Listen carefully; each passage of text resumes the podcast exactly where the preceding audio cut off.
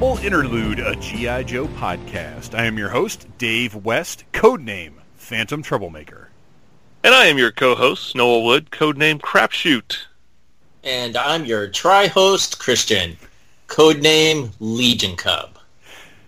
All right, so guys, uh, before we get into the segments of the episode, I want to talk a little bit about our, our personal sort of current GI Joe collections. We've discussed where we came into GI Joe, which we all came in in the '80s. But as of right now, uh, you know what what is your how, what is your involvement with GI Joe at the moment? Whether it's collecting vintage stuff or whether we're deep into the classified series.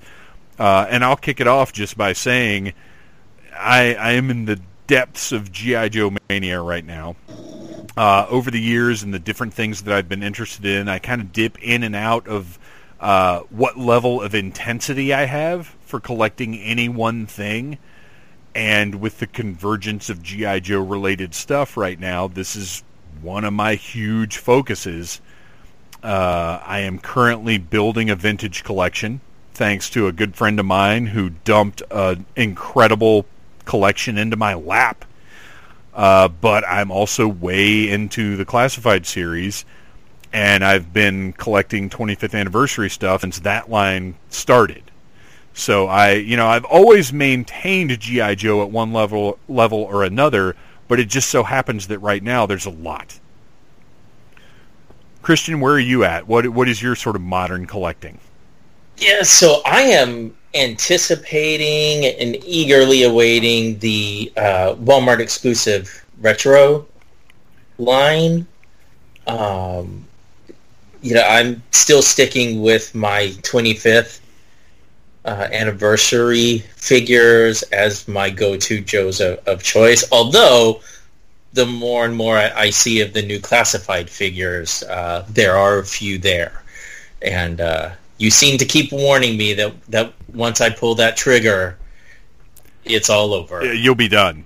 You you'll you'll be wanting to just take a bath with these guys. well, they haven't put out shipwreck yet.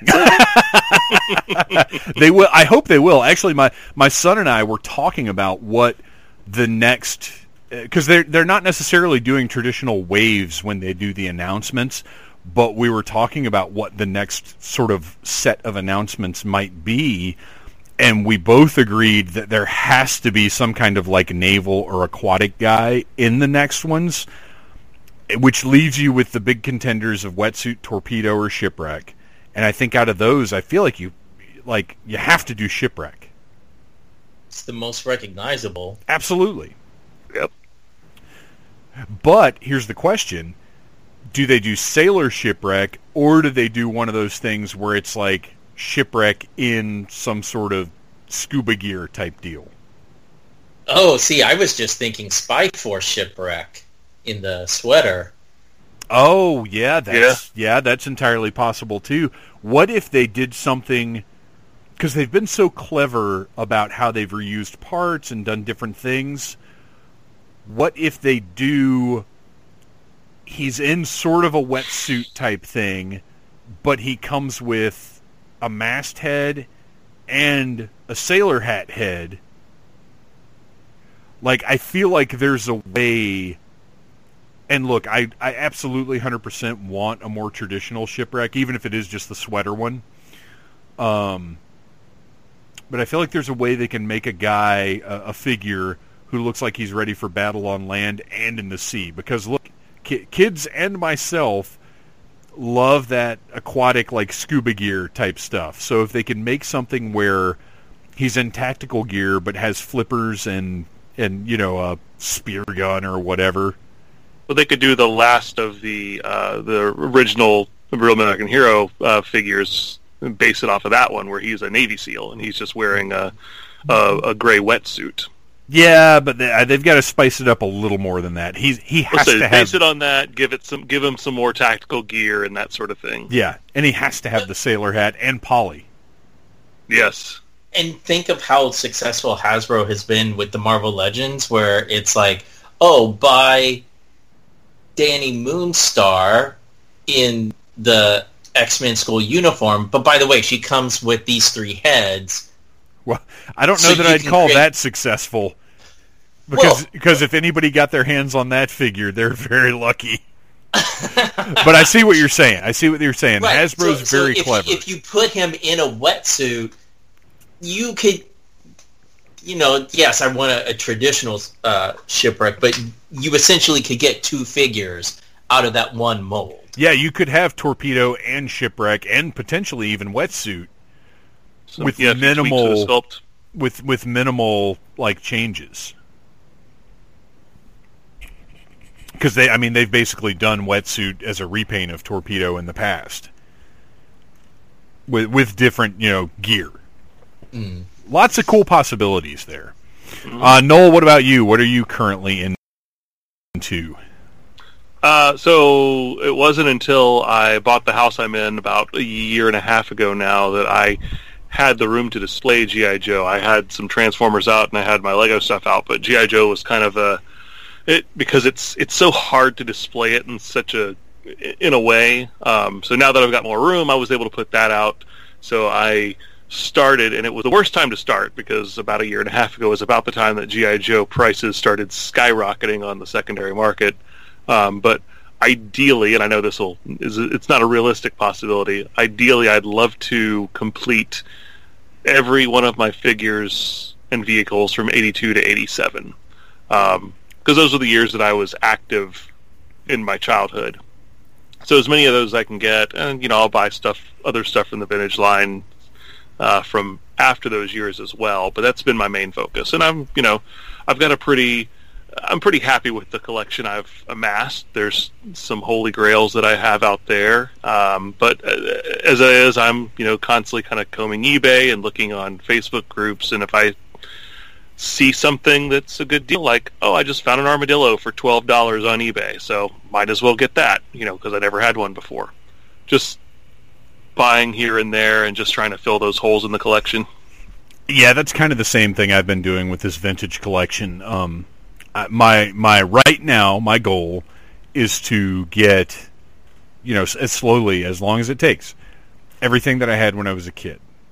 Uh, and when I look at it, 82 to 87, just like you, those were my prime years. Uh, and you know, I'll see stuff on eBay or whatever. And, oh, that's really cool. Oh, but you know what? I didn't have it. I'm not there yet. I'm I'm trying to be very disciplined about how I build this collection. Uh, as a matter of fact, I just got. Uh, I, I was 100% positive Law and Order were in the the stuff that I got, and they were not. So I just got Law and Order, and for some reason, the auction I bought it from had uh, one of the Cobra Law guards just in there with Law and Order. That was it. That was the lot. Bonus. And well, and that's the thing is, I want to ha- because I'm a lunatic who has to troop build. I would like to have four of the Cobra Law guards, and I've already got one, and this was another one. He doesn't have any of his stuff, which is pretty common, but whatever, I don't care. That's a rant for a future episode, by the way, right there. Oh boy, well, the Cobra we'll- Law Guard being in a three pack. uh, yeah, well, we'll we'll make a note about how troop builders are done, both vintage and modern. Uh, and I wanted to throw this out there before we move into the episode. If you follow Audible Interlude Podcast on Instagram, we we've got we try to keep as current as we can with the news. Uh, we just put up as much GI Joe content as possible, and we recently put up our hashtag GI Joe Dream Team. Each of us uh, chose the nine Joes that we would put on our dream teams. So go to Audible Interlude Podcast on Instagram and find out. Uh, some of us had had the same picks, and, and some of us had uh, quite different picks. So you, you can get a little look at the personalities of your hosts that way. Uh, and finally, I want to mention, and and I guess this this will be my first. I told you guys about this. Uh, this is my first public acknowledgement of this, and I'm kind of jumping the gun a little bit because they haven't arrived yet. But I have completed my collection of GI Joe comic three packs. Ah. Uh, if you remember, in was it 2005? I think is when these were coming out. 2004, 2005, or right around there. It was part of the Valor versus Venom line, um, but they would pack three figures in with an issue of the old Marvel comic, and the figures would be decoed to look like they looked in the comic books. I bought maybe six or seven of them when they were coming out, and I don't know why I didn't buy the rest, but I didn't. And I've had them pinned up on the wall with the 25th anniversary comic two packs for years. And about a month ago, I looked at them and I was like, why don't I have all of these? The G.I. Joe comic is my favorite version of G.I. Joe. Why don't I have the figures representing that comic? So I started getting on eBay because that's all we can do now. And kind of looking around, and I realized that there were there are a total of 19 of them, but the last one is the figures are like in a different style. It's CoverGirl and like two other figures, and they're not from the Marvel comics. So I don't I don't care about that one. I'm not saying I'll never get it, but to me, it's not part of this collection. Is that the Hannibal Reborn one? Yes, yes, Yes, I That's actually it. have that one. Do you really? Yep. It and you can you can verify though that those figures look very different. They're I, I they're 25th style. I, I Uh, believe. no, they're No. no, they're not. they 20 not? They're not No. 25th style, but they're like they're like Valor versus Venom style. Are they? Okay, Like I've got that. it up. It's it's it's on the wall, but I can't see it where I'm sitting right now. They're that like sort of thicker, heavier look than the original 80s Joes. They just they don't they Ah, don't yes, go. yes. Okay. They don't go. Uh, Yep. So I I have now completed my collection of the 18 Marvel Comics three packs, uh, and it feels great. Well, okay, like I said, they haven't come. The last four haven't come yet, but I managed to get uh, three of the last four I needed from one buyer on eBay, and then the fourth one was just on Amazon. It was uh, Tunnel Rat, General Flagg, and one other figure. I don't remember what the other one was. And normally, when I would look for these on Amazon, they're like $175, something absolutely absurd. But this one was well within what I was willing to spend on these guys. So I was like, eh, done, got it. So they they're on the way.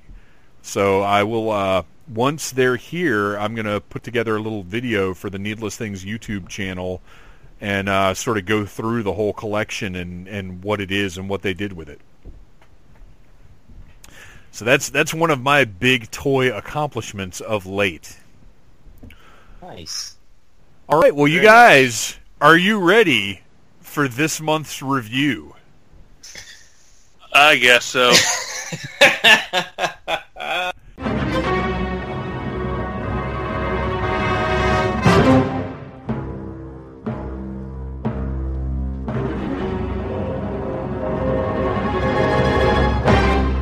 So this month on Audible Interlude, we will be reviewing Snake Eyes Dead Game, the new G.I. Joe comic book from IDW. Uh, this was kind of a last-minute decision. We were originally going to be talking about something else that we'll get to at a later episode, but this comic hit uh, two weeks ago, and it just seemed like something we, we had to, we all agreed, right, that we kind of needed to talk about it. yeah. Yeah. Uh, how do we feel about that decision now? So I was I was gonna write some notes down. So I went through and I read the comic once, and I went back and I was like, I'm gonna go through it again, and I'm gonna start writing notes. And the first thing I wrote was, "This is not for me." That's a very diplomatic way to put it. I'm gonna I'm gonna slide my readers on here so I can see everything. Uh, all right, so this is Snake Eyes Dead Game, uh, Dead Game, published by IDW. Uh, story and art by Rob Liefeld. Script and dialogue by Chad Bowers. Uh, colors by Federico Blee. And editor, apparently none, is my guess, because there's no way an editor let this comic book get printed and sent out to the public.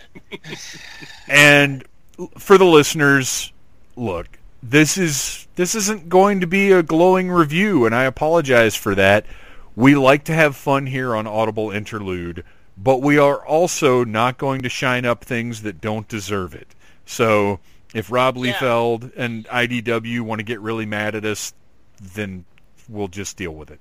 And here's the thing: I working in comic stores throughout the late '80s into the mid 2000s, being there for the image boom of the '90s. People like to crap on Rob Liefeld, so I tried to go into this with a completely open mind and just kind of forget it was him, read it for what it is, and not have any prejudgment. And man, listeners, if you've read a, a, a Rob Liefeld comic, you know what you're in for. But not even counting the art, just even story wise, it's It's it's I I'm the same way. Like I don't have anything against the guy. I loved his comics in the 90s. Um I I did not go into this like, "Oh, I can't stand his art. He doesn't know how to draw ankles." Ha ha ha. Like I I don't that humor doesn't land for me because he's grown as an artist.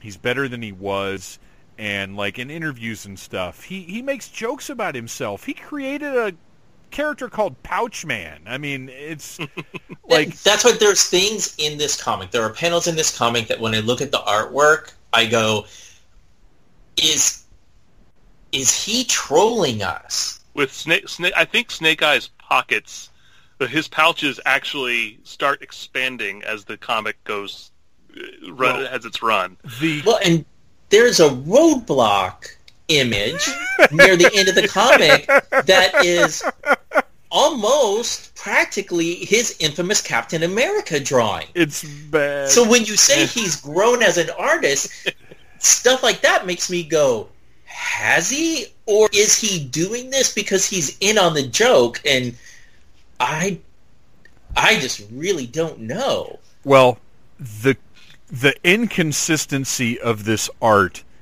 is I don't suppose you guys have a copy in front of you, do you? I do.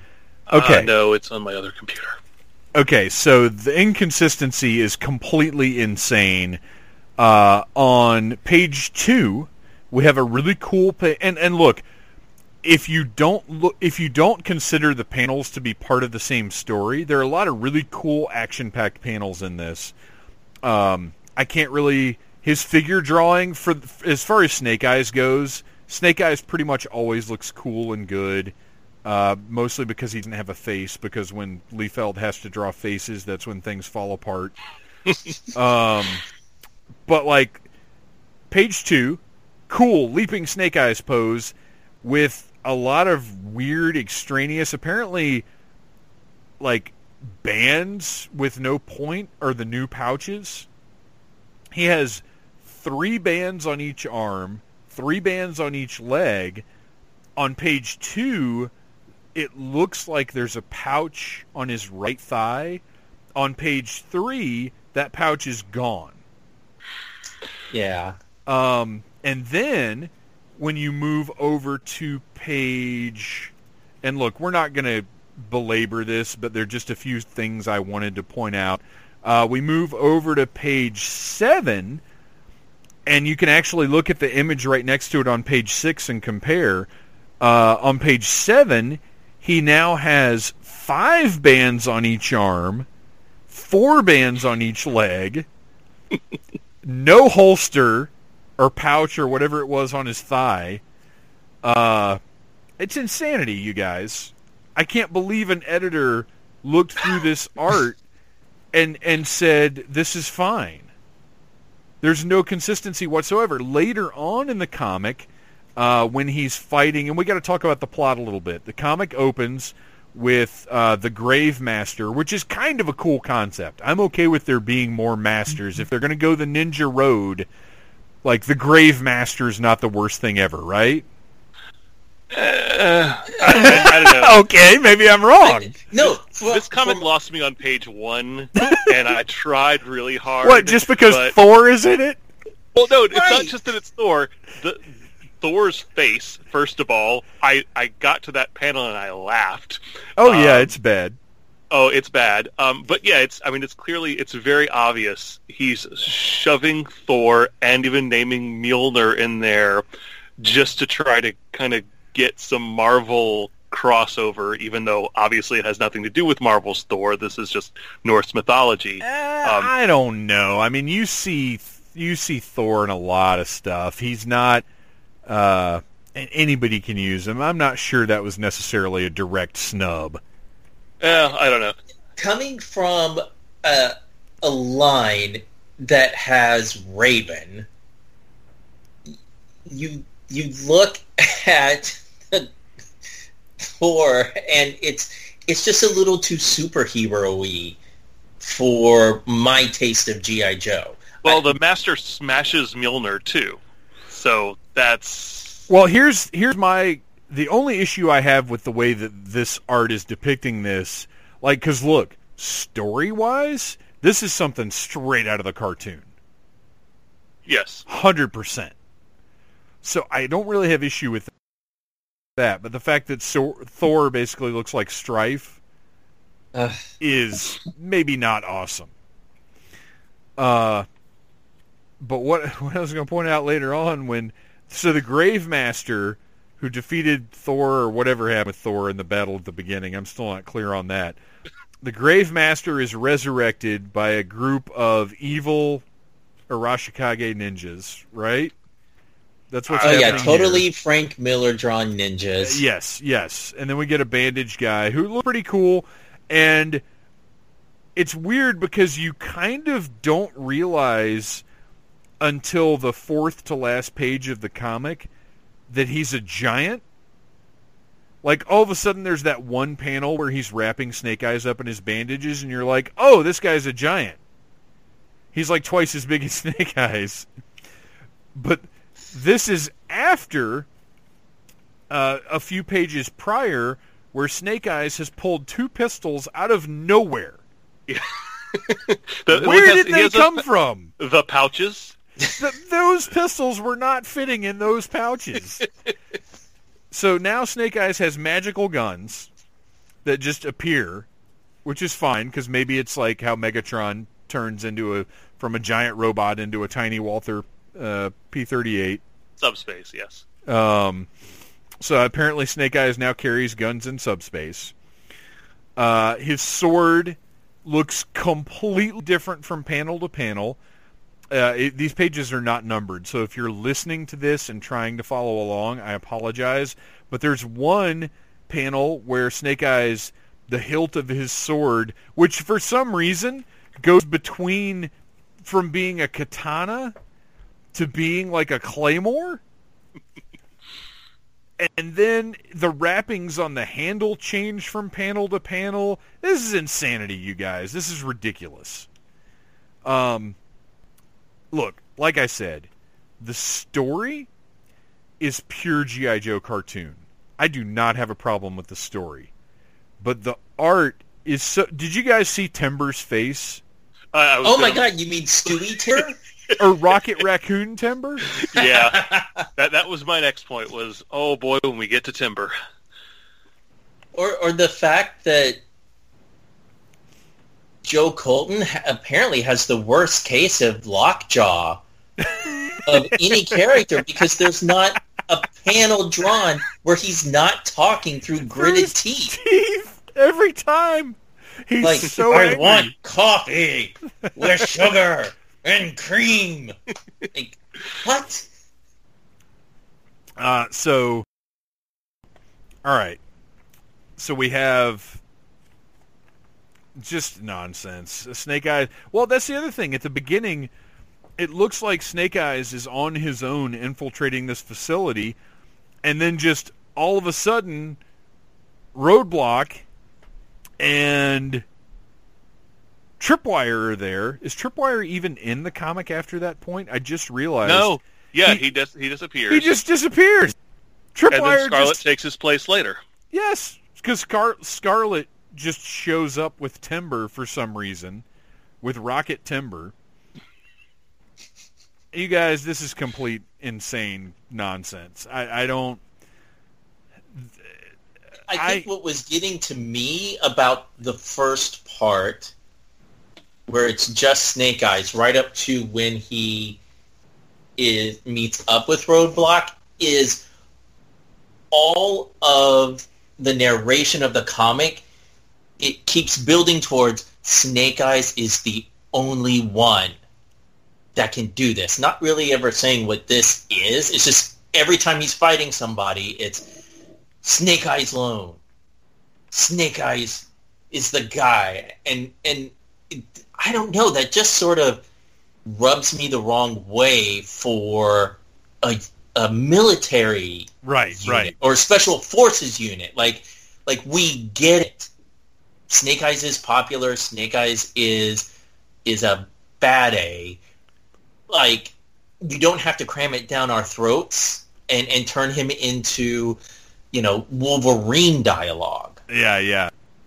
Well, and it's it it's inconsistent even within the dialogue because early in the issue it says he gave up a long time ago on having friends or connections with other people and then towards the end of the comic it says these things are a threat to his friends. Yeah. like it, it's just no And and uh, one last, it, it, I don't know if this is necessarily the artwork or the letterer.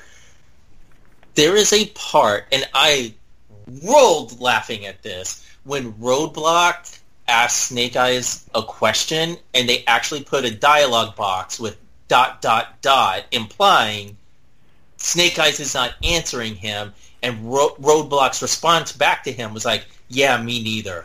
Yeah, they Like, did that a couple yeah. of times. Snake. Eyes doesn't talk. Yeah. Yeah, and, and they did the, the the little ellipsis dialogue box a few times back in the Marvel run, but uh, I, they played it up a little bit too much here. Yeah.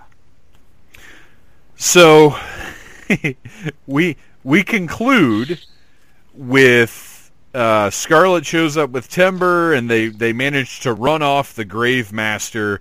The Grave Master says, "Next time we meet, after I've reclaimed the Sword of the Dead, which is a total, like I said, total animated series thing, uh, you will fall in line." And then we get a, a double page uh, image of Scarlett with one of the 12 hairstyles she has in this one single comic. And she's only in three panels. It's amazing. Snake Eyes, Roadblock, who looks like a can of tomato soup for some reason, and then Joe Colton, who is once again speaking through his... Well, they're all speaking through completely closed mouths. Uh, I... Because we love our listeners, and because we want everybody to follow the Audible Interlude podcast, I will be keeping up with this comic and bringing updates with each future episode since it is a monthly comic. Uh, I think there are four issues. Uh, man, I hope they're not more than four issues. Uh, Noel and Christian, I am not going to ask you guys to do the same. I am a glutton for punishment. I started this story. I feel like I need to finish the story. Um, it, it- there's a part of me uh, with Hasbro's big push for GI Joe um, and their cross branding being very much centered on the on the you know GI Joe classified. I am curious how much it input Hasbro had. Like if, if IDW went to them and was like, hey, here's our story, Hasbro signed off on it, and, and if there's anything that will come later on down the road uh, in these four issues that will tie into the larger classified mythos. So I I'm on board, but man, that art. Well, and as, as I said explicitly, this is not for me, and I say that because this is for somebody. And Yes. I, as I've said it a million times. I'm happy to see as much GI Joe product out there as possible getting into the hands of as many people who can get their you know, who can see it and maybe introduce it to their you know to their kids or or their friends or whatever. I hope not a lot of people introducing this to their kids and getting a a big mainstream artist like this to do a title is good for the brand. Hopefully, even if I didn't like it, and clearly I'm not the only one that didn't like it. Um, although apparently there's a lot of positive reviews of this comic out there, so Well, somebody and- does. And if you're listening to this and you think that we're wrong and we're just we're being mean and unfair, uh, please let us know. Uh, hit up at GI Joe Audible on Twitter. We'd love to hear feedback. We'd love to have conversations about this. And we're not the kind of people who are going to tell you you're wrong. If you loved this comic book, then you loved it, and that's the end of the story. Uh, I'm not trying to convince anybody that they should not think this is a good comic. I'm just saying that I didn't think it was. So with that, uh, you guys, we're we're in this. We're going to follow Snake Eyes Dead Game to its, I'm sure, unbelievable conclusion over the coming conclusion. months. And listeners, since this is a Rob Liefeld comic, with the delays, we'll be talking about this for probably the next two years. For years So to come. stick with us. hey, they have tentative release dates for the next two issues, I believe. So uh, they're they're on target every 45 days or so.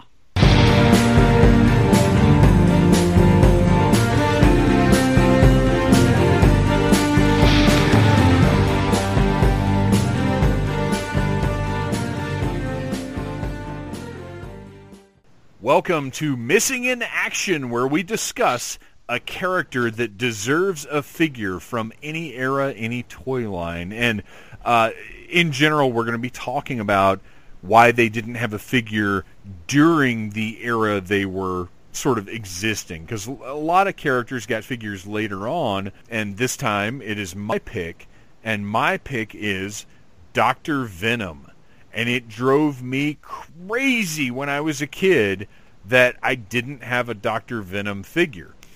And you guys, part of the fun of this podcast, and I think I mentioned something along these lines in the last episode, is going back and looking at all of these things. Memories are coming back to me. Uh, I actually, as I was setting up my vintage Joes the other day, I remembered that when I was a kid, I used sci-fi and airtight as Ghostbusters. like they were part of the Joe team, but they were part of the Ghostbusters branch of the Joe team. And memories like that are kind of what we're, you know, it's part of the fun of doing this show. And as I was going through sort of Dr. Venom's history in Larry Hama's Real American Hero comic, uh, which is where he came from and was such an important character, I remembered that I didn't like Dr. Mindbender at first because it felt to me like we were getting him instead of Dr. Venom as a figure. So, before we get too much further, for the listeners or for anybody who may not know, Dr. Venom is a character from the G.I. Joe Real American Hero Marvel comic.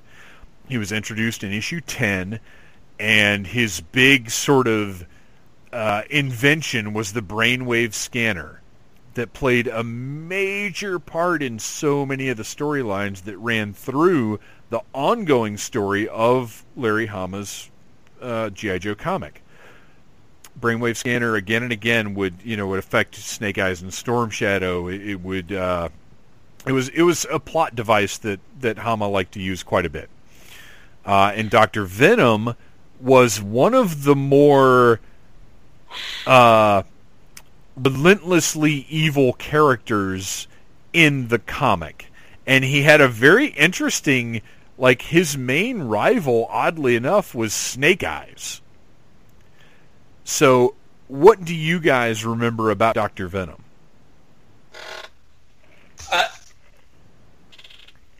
I agree with you. Uh, my my memory always goes back to being terrified of him uh, because he was truly evil. Um, and I, I, keep thinking back uh, in the Marvel run when the Joe team first thought Snake Eyes was dead, and um, you had Snake Eyes, Quinn, and Doctor Venom that had managed to survive the explosion, and they were like trapped in this um, this box, and and Quinn and Snake Eyes are trying to figure a way out. If I rem- and if I remember correctly, like Venom was prepared to just let them drown. Like I will die just so I can see you guys are dying. And like you also said, the brainwave scanner uh, became a huge part of GI Joe lore for the Marvel comics. Yes. Well into the 90s. Mm-hmm. And the fact that we don't have a toy of that is, is kind of kind of bothers me too because it was so critical to the comics. Yeah. Uh, yeah, just Doctor Venom was just evil. I remember uh, him putting Quinn and Snake Eyes into snake armor, and he was using mind control, that like using the snake armor to control them and sending sending them up against the Joes, and of course they both managed to resist it eventually, and so it comes down to Quinn, who I guess we need to refer to as Quinn the Inuit. When I was a kid, I was not aware that Eskimo was an offensive term. Uh, and if you got a figure today, well, he has a figure which will will at some point Quinn will probably come up in this segment. Sure. Uh, but Quinn, who is an awesome, awesome character, uh, so Quinn is going after Venom because this whole enmity triangle of Quinn, Snake Eyes, and Venom lasted quite some time in the comics. Uh, and Venom killed Quinn as he was dying. Like, just because he was such a spiteful, murderous, awful person.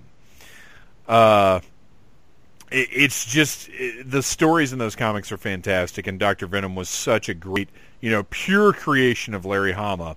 And he, Yeah. he did get a figure in 2010 as part of the GI Joe Collectors Club, which I never even looked at because those figures are so expensive. But I went to look the other day just to see what the price is on him now because I still to this day would like to have a Dr. Venom figure. I would prefer it be in the original Hasbro 80s style because that's the era he belongs in. But if I could get this 25th anniversary style figure, I'd love to. But my assumption is it would be incredibly expensive, but I couldn't even find one for sale online.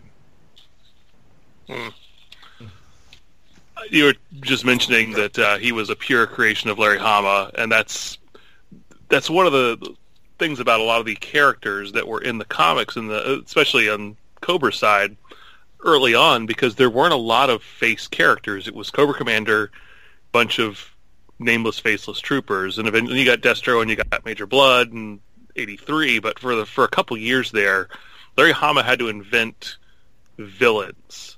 Um, that actually had a little bit of character to them.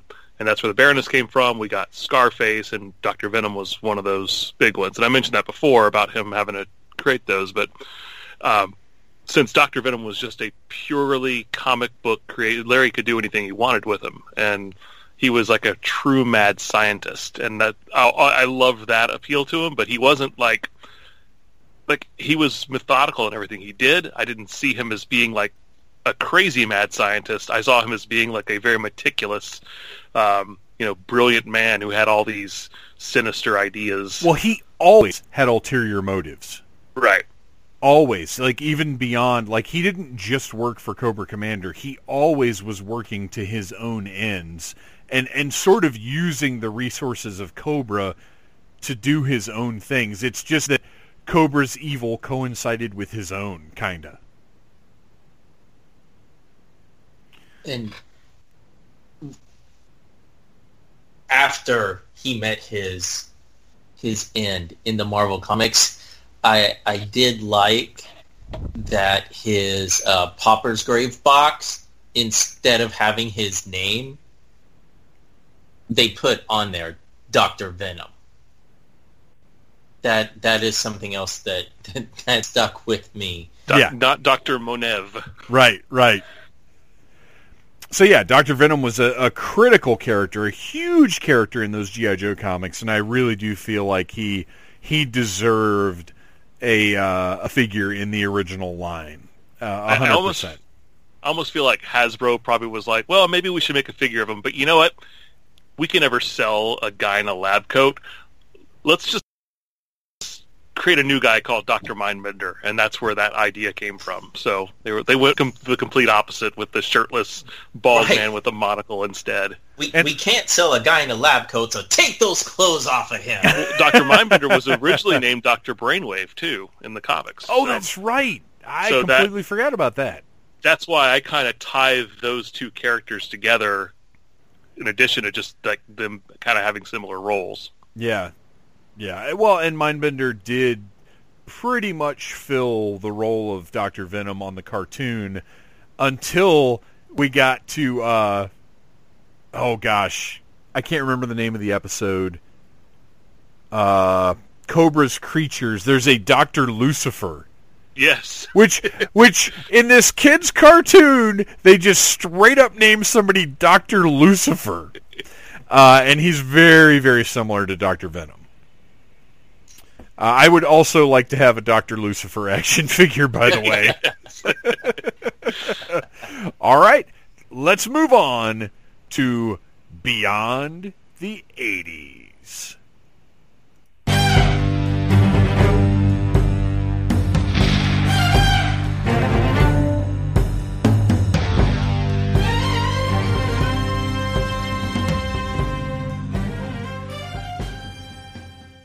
Welcome to Beyond the 80s, where we talk about an aspect of G.I. Joe outside of the uh, Real American Hero toy line. And this month, since it came up on the last episode of the show, we are going to talk about Sergeant Savage. And the first thing I have to say about Sergeant Savage and the Screaming Eagles is that I misspoke last episode. Or I didn't misspeak, I was just straight up wrong. I thought that G.I. Joe Extreme came before Sergeant Savage and that Ser- Sergeant Savage was a return to the more articulated figures. Sergeant Savage came out in 1995, which was before G.I. Joe Extreme. So uh, this this was the in between point of we're moving away from three and three quarter inch O-ring figures uh, to something that's a little bigger and a little different. Uh, so let's talk about Sergeant Savage. Now, when I brought up Sergeant Savage as our topic for this month, uh, Christian, what was your first thought? Oh boy. That was but much like you discovered, uh, my memories of Sergeant Savage are actually mixed with G.I. Joe Extreme. So there were there were characters that I thought were Savage that actually were Extreme. Same thing with the vehicles. Um, so it's been good going back and, and looking at them and, and doing a better deep dive to go, oh, wait a minute, there's there's some stuff to actually appreciate here. Yeah, absolutely. Noel, what about you? Well, I uh, I do distinctly remember Sergeant Savage being directly after a Real American Hero um, because it was similar enough looking as far as the figure style goes. Uh, and then I also remember that Kenner was the one that was producing G.I. Joe Extreme, and that was after the acquisition. Um, so I didn't ever have that timeline messed up. I guess I just didn't realize. Um, well, first of all, Sergeant Savage was so much bigger than the regular three because I never I never seen one in person really up until recently. But I thought they were just three and three quarter inch figures. That's why I was confused. well, why did Real American Hero oh. end in '94 when? Oh, they're not. no, they're four and a half, which makes no sense because I feel like there's a lot of good stuff in this line. Yes. And if they had just kept the original articulation and figure size, you know, I think that we'd look back at these a lot more fondly than we do. Well, even if they had, like, they didn't even necessarily have to keep the O-ring, just keep them the same scale. Yeah. And and I think that there would be things to like. But just really quick to run some stuff down. Uh, there are comics and there is a video that came with there. There's an actual cartoon episode that features some of the Real American Hero GI Joe team. Uh, we'll review that another time. We're here to talk about the toy line today, which came out in 1995 uh, it it really seemed to be taking a lot from like Nick Fury and the Howling Commandos or Sergeant Rock. And well, even had Joe Kubert doing the artwork for the package. Yeah. Right, which is gorgeous. Yeah. Although, I gotta wonder, looking back at this packaging, is his artwork maybe not very appealing to 1995 toy audience? Oh, well, that's a whole other can of worms. Peasants. because they, they should have gotten Rob Liefeld to do the art. well, I mean, you're looking at this is 1995. This is 50 years after World War II ended. How many kids were into World War II? Right. So um, uh, I love the aesthetic now. Um, but if I were 10 years old at that time that came out, I would have been like, why would I want to play with World War II figures? Well, well, let me just tell you, I was 19 years old and I didn't want to play with World War II figures. Yeah, well, well, I mean, especially right after so much of that garish neon stuff from a year before. This is the direction GI Joe went. Well, and I think this is an overreaction to that. Yeah. Because my younger brother was was collecting Joes at that time, so you know I was still involved in the periphery. And when the Sergeant Savage stuff came out, I remember us discussing about how this is their attempt to get it back to being military grounded in reality versus the over science fiction route that it had turned into. But it was too far on the other scale. Yes and it was also completely ripping off Captain America. yeah, that well, that Sar- yeah. Sergeant Savage's story is basically exactly Captain America's story, which in 1995 nobody cared about Captain America. Believe right. it or not, that movie did not exactly take off. I'm talking about the 1990 Captain America movie. Uh, it was not at the forefront of everybody's thoughts. Let me just tell you. No, comic book movies in general were not exactly a main mainstream thing, uh, with the exception of like Batman '89. Yeah, that, well, 1990, 1995 brought us uh, what Batman and Robin. Yeah, they were just silly at that. So point. yeah, there there was comic books really didn't have a lot of value in the cinema at the time. Uh, so running down the statistics for this line, uh, it sounds pretty good for a one-shot line. 16 figures, three vehicles, and then one 12-inch figure, uh, which is, uh, you know what? I will take a 12-inch figure from any G.I. Joe line until the end of time because to me that's a tribute to origins of the line. Like if if they wanted to release an exclusive 12-inch classified figure, that'd be cool. Do it. You know what I mean? Like mm-hmm. that that's that's fine. I think there should always be 12 inch Joes in some form or another. But then when you break down what's actually in the line, you start to see uh, you know, beyond the overly old school styling, beyond the size that didn't fit with anything else on the market at the time because they were taller than your standard Joes. They were shorter than the Toy Biz stuff that was coming out at the time. Uh, you had six versions of Sergeant Savage, two versions of D-Day, two versions of Dynamite, three versions of General Blitz, the villain, and then one Arctic Stormtrooper, one Iron Anvil, and one Iron Stormtrooper. Uh, that is for the first wave of figures. That is absurd. Yeah, six six of the same figure, almost. Well, essentially, it's more than half of the heroes are the same character. Well, and that's the thing that's so insane to me is it's not even it's not even six repaints. It's six completely different versions of this guy. So they could have done other characters because they're using different tooling. They're not just repaints. They're different Yeah. figures. But in the toy industry around that time, there was a wrong thinking. Um, I call it the Batman syndrome, where where you know, oh, kids don't want that figure; they just want Batman. Right, so right. Pump out fifty different versions of Batman because the kid will just play with Batman, and and I feel like that's what they were doing here, and that totally worked against them. Because let me just tell you, Sergeant, Sergeant Savage is not Batman. No. Does not have is not. quite the same level of recognition. Uh, and another thing that I think was really working against this line is it launched ar- around the same time that Kenner relaunched Star Wars. Uh, yeah. you don't go up against Star Wars, even though in 1995 the brand had been stagnant for, you know, basically a decade. Uh, it's still Star Wars. Even in 1995, it was still Star Wars, and that in my memory. Now I don't, I don't have figures. I don't have, you know, economics on it. But in my memory, the biggest thing that happened in 1995, as far as toys go, was Star Wars came back.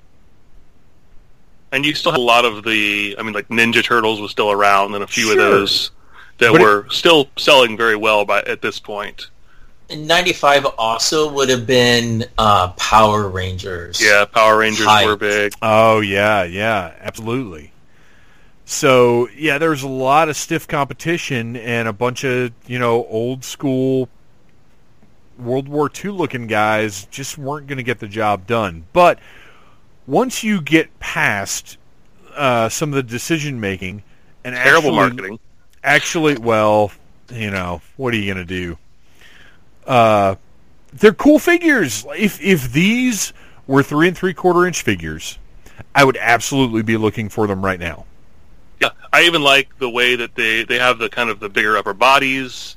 They look a lot like more action figure-y Yes. um, at that point, but that doesn't bother me because it just kind of works with the aesthetic of the figures. And I mean, the the Iron Army figures are they're amazing. They could never be made now um, with those looks. I don't think. No, but I want a General Blitz in the 25th style so bad now. Yeah. I mean, and, and the the red version of him is a better M. Bison than Yes, the yes. G.I. Joe M. Bison. A hundred Exactly. percent. I It's agree. exactly what I was thinking too. Yeah, there's there's a lot of Nazi uh, overtones, obviously, with those, and I don't think that they could make those today because of that. Um, like the Iron Stormtrooper figure is really a striking figure. There's also a lot of um, uh, um, uh, Palitoy Action Man um, uh, Red Shadows vibe that I get from it too. Oh yeah, yeah, definitely. Uh, and then the three vehicles are all very, very cool. oh, the Warhawk is beautiful. Uh, yes, I, I. These are. They feel like. I don't want to say they feel like early GI Joe vehicles because they don't. They're they're a little too fantastical for that.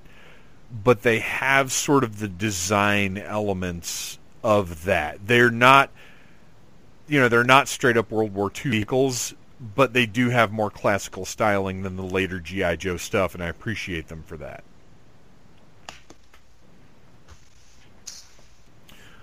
Uh, so I gotta say, I think, like you said, Noel, if this had just been a three and three quarter inch line, I think what. Okay, let's go around and say what we think are the biggest problem with this line in 1995 was. For me, because I bought a couple of these figures because it was GI Joe and I wasn't going to not buy them.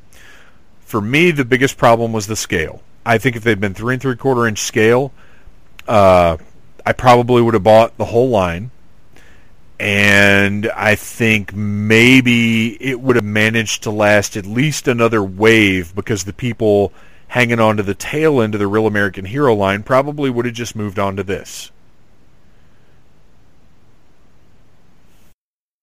Yeah. Yeah. Because these are cool designs. They look cool. They're cool soldier dudes. They look heroic, like you said. They've got the bigger upper bodies, but that's okay because if you look at the Real American Hero line from 1982 through 1994, those body types changed a lot. 1982 Joes do not look like 1984 or 1994 Joes. Right. They don't even look like 1985 Joes. So you can you can accept a little bit of variance as far as that goes.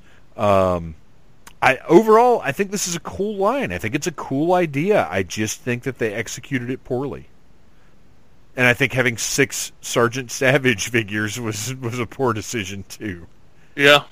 If they had two because you do have to have two Sergeant Savages. You have to have the one that's the World War II one in kind of the just the olive drabs, and then you have to have the kitted out like leading the squad modern day one.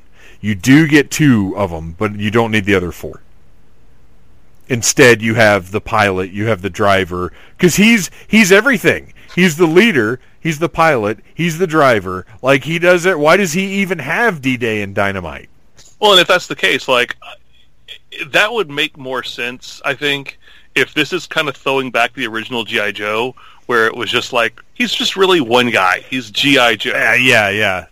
And and if they didn't have two other hero characters, then I could buy it more if you just had six of the same guy. Yeah, that Um, would have worked too. You're right.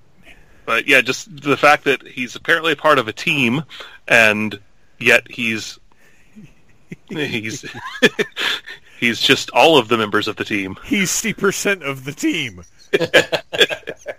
and the other guys are each twenty percent, but they're ten people on the team. And there's way more screaming eagles apparently somewhere that we just never got to see. I'm guessing. Yes, yeah, they're because I think they're in the comic. I think we get to see Yeah. more members of the group. As a matter of fact, I think they're even at the end of the cartoon, but I haven't watched it, and I still have my VHS of it, uh, but I haven't watched it in so long. I'm not positive. But like I said, we, We- will review that on a coming we episode. did get decoder rings though, which you know, if you're a kid in the '90s, I don't know if that uh, goes so well as uh, you know. You As don't in wanna- World War II. yeah. Uh, oh, you know, be sure to drink your Ovaltine, like Little Orphan Annie. I don't know if a lot of '90s kids were into that sort of thing, but it's a cool idea. I like. I love that, but I also have a little bit of nostalgia for you know World War II lore. So All right, Christian. Final thoughts on Sergeant Savage? Yeah, I like you said the the villains I think are, are the coolest piece, but there's no way to update them for uh, today's world. So swing and a miss. Yeah, it, it's cool concepts, just not executed quite right.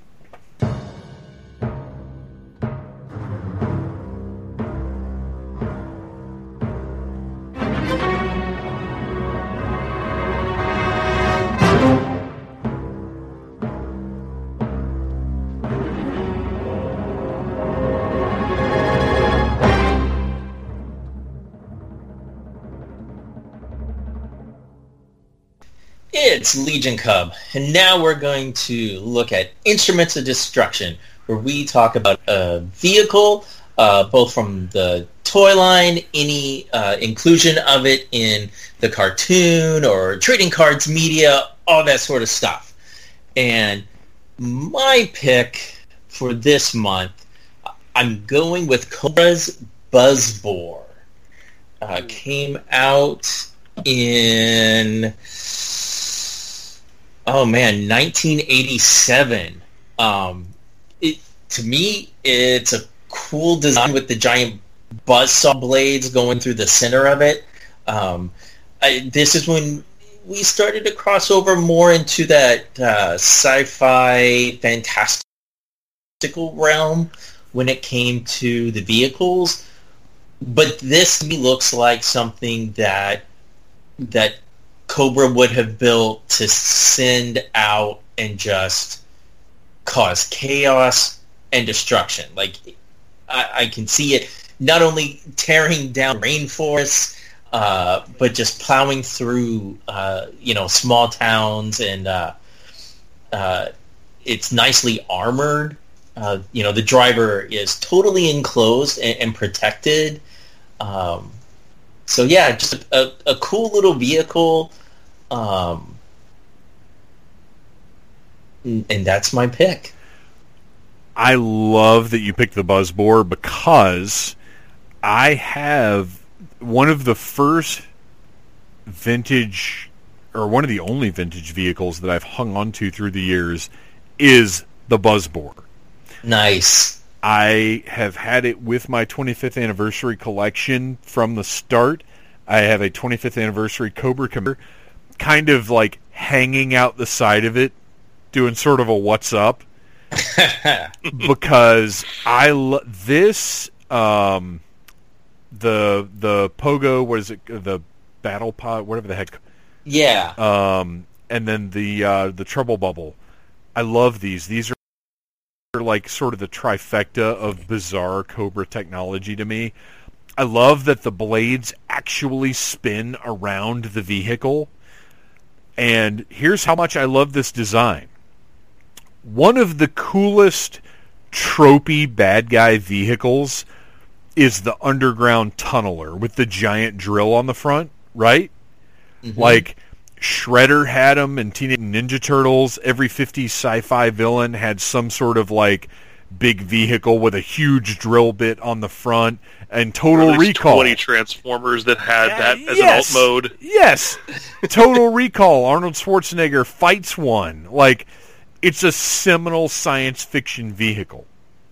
So in the live action GI Joe movie, the first one, when Cobra breaks into the pit using those drill vehicles. As much as I love that concept, concept, I was furious they weren't Buzz Boars. I was like, why aren't they driving Buzz Boars? And I was totally missing the fact that they were using awesome underground drill vehicles. So that's how much I dig the Buzz Boar. I just think it's great. It's such a it's it's a ludicrous and awesome design, and that's you know those those 86, 87 years of G.I. Joe is where we really hit the sweet spot of this is unrealistic, so cool that we're going to let it slide. You know what I mean? Yeah, I'm usually with my Joes, I I'm usually such a stickler for grounded in reality, but when it comes to Cobra, there's a certain element of of you know, the, these people are building whatever it takes so they can get a little bit more outlandish. And this, while looking outlandish, I could see something like this being made in the real world. I don't know how practical it would be, but well, um, and again, like in my head canon, Destro is making all of this stuff. Mm-hmm. And Destro is not reined in by the practicalities of, uh, you know, what the U.S. military, their equipment, their vehicles, whatever, have to meet certain standards, have to have certain safety rules, have to have, you know, certain uh, qualifying elements. Whereas Destro just, uh, you know, Cobra Commander calls up Destro and he's like, Destro, I need to dig underground. And Destro's like, no problem, Cobra Commander. I will build you a giant saw blade with a cockpit in the middle. And that's it. Done deal. Destro doesn't care if, like, one out of every five of these collapses under the pressure of a rotating saw blade. It doesn't matter. He's not going to get sued. He doesn't care. And you will never convince me that uh, the people who were making Star Wars Episode Two, uh, when they came up with the wheel bike oh, that yeah, General yeah. Grievous shows up mm. on, did not see a Buzz Boar and take some inspiration from that. Absolutely. First thing, uh, first time I saw that, I was like, "That's a Buzz Boar." So, did everybody have a Buzz Boar when they were a kid? I have never yeah. owned one. Really? Not even now you don't have one. Don't have one now. I figure it's probably one that's probably not a you know difficult one to find. And Yeah, it's one of the more Needs some shape. reasonably expensive. Uh, like, it's Not funny. difficult to find, but usually, like most, I guess, Joe vehicles, uh, hard to find with its missiles. Because yeah, the missiles, the missiles are probably the hardest thing to complete on it. Well, but it's and- only got the two. And that's Yeah. typical, though. Like so many of the vehicles you can get for very reasonable prices, even now, but you're going to have to search to get some of the bits and pieces. Yeah. Uh, but yeah, absolutely great vehicle, fun vehicle.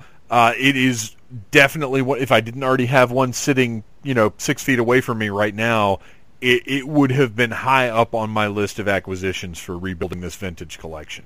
Awesome, great pick, Christian. Yes.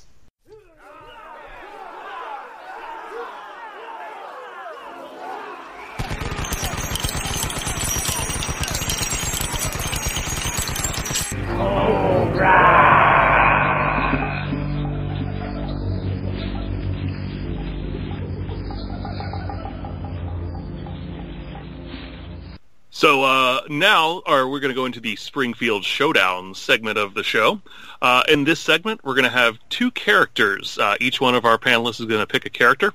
Uh, those they're going to they're going to plead their case on that character, and they're going to have them face off. And then the third panelist, in this case me, is going to determine who's going to win that Springfield Showdown. So take it away, Dave. All right, so my my competitor this month is going to be none other than the Dreadnok Buzzer.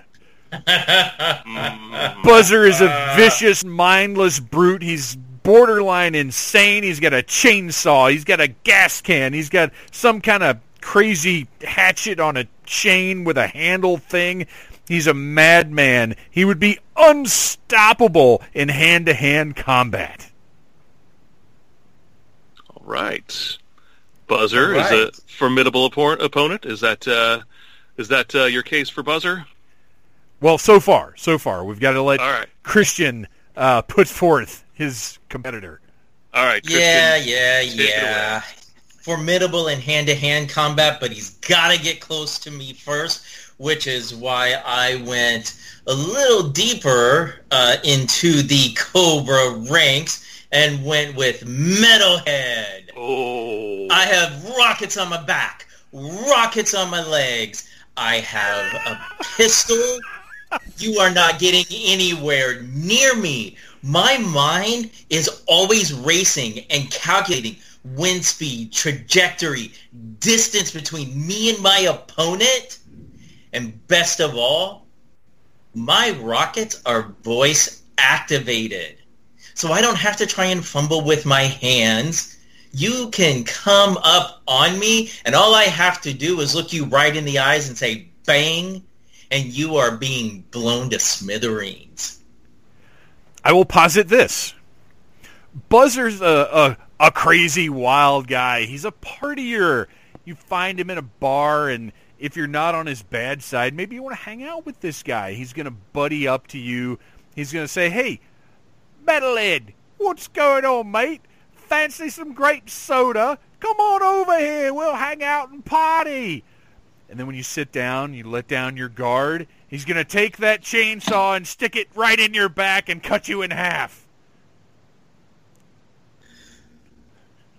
I don't trust anybody.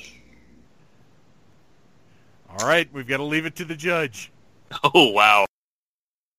So uh, interesting, uh, interesting choices there.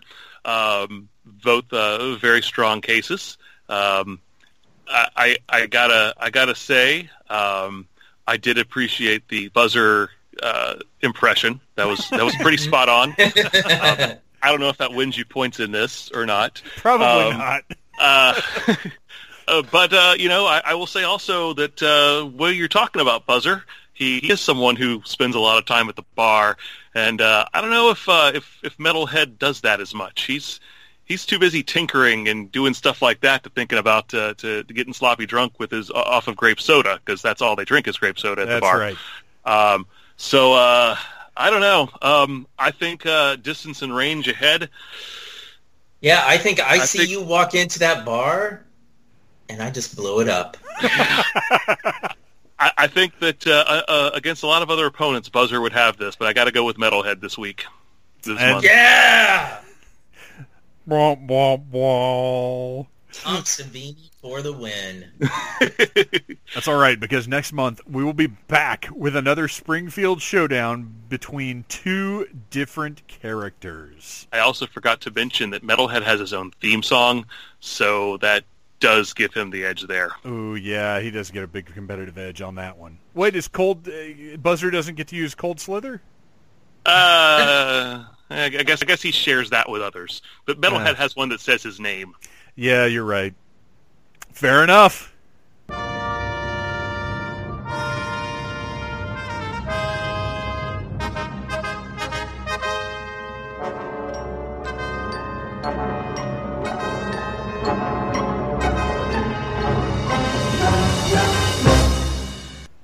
It is time to close this show out with a segment we like to call Knowing is Half the Babble, where each of us will have time to ramble about anything that we want.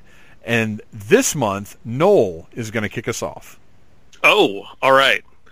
So, um, I want to sit everybody down, and uh, we might call this a little bit of an intervention.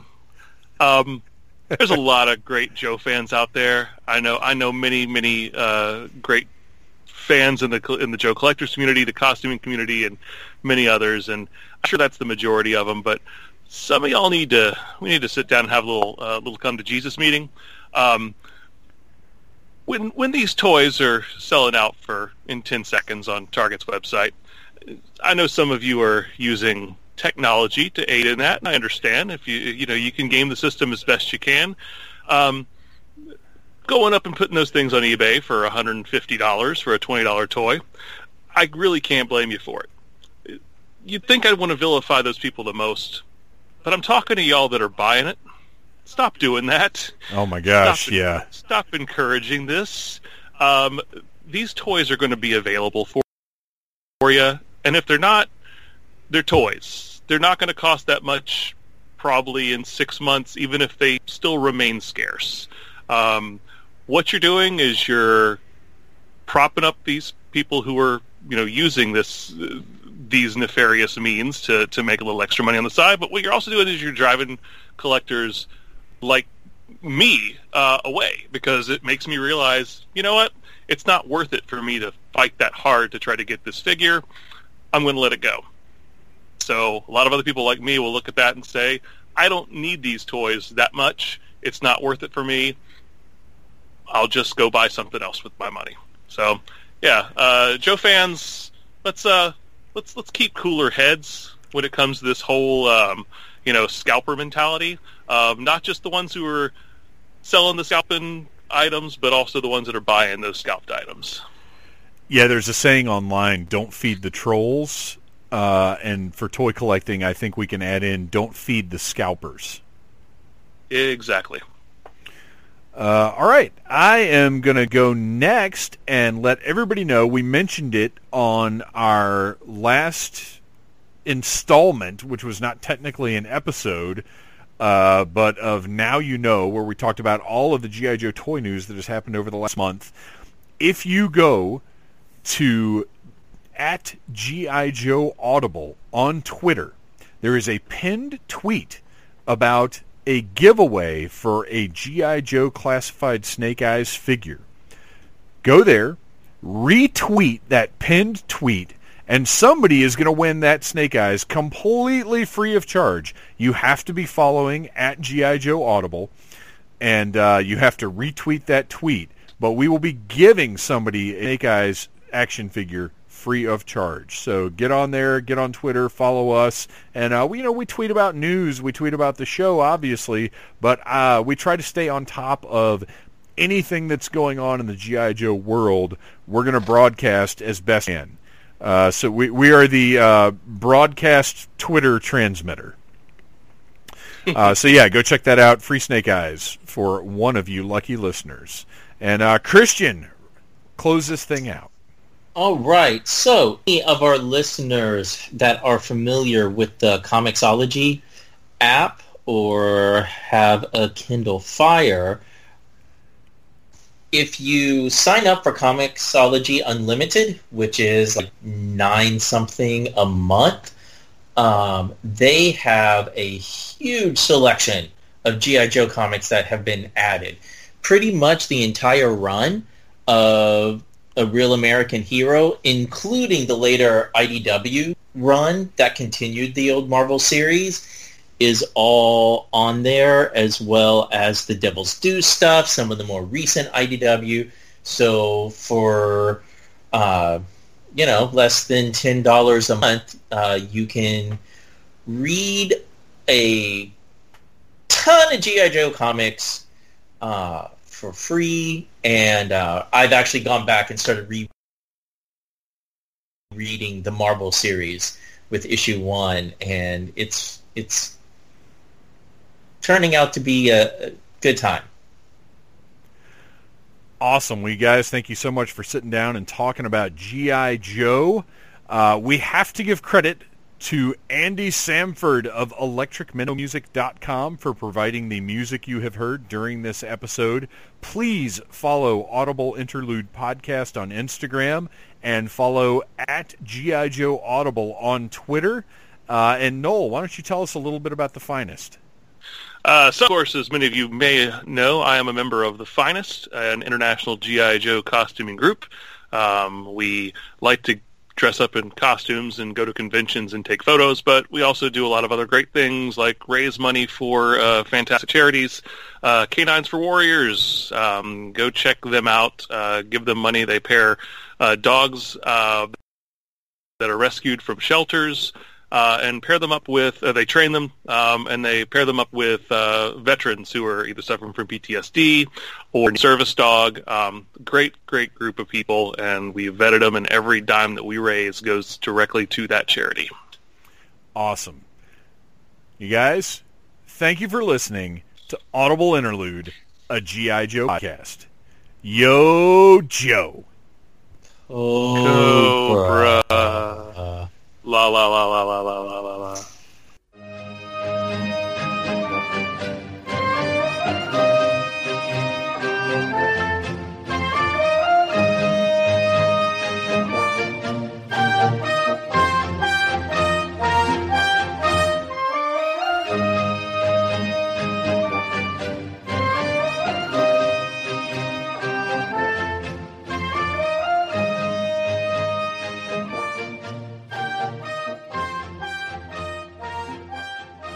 Thank you for listening to the Needless Things podcast. You're the best. You can find the show on iTunes, Stitcher, Downcast, or in the ears of a Trader Vic's employee. Love you, mean it. Uh huh.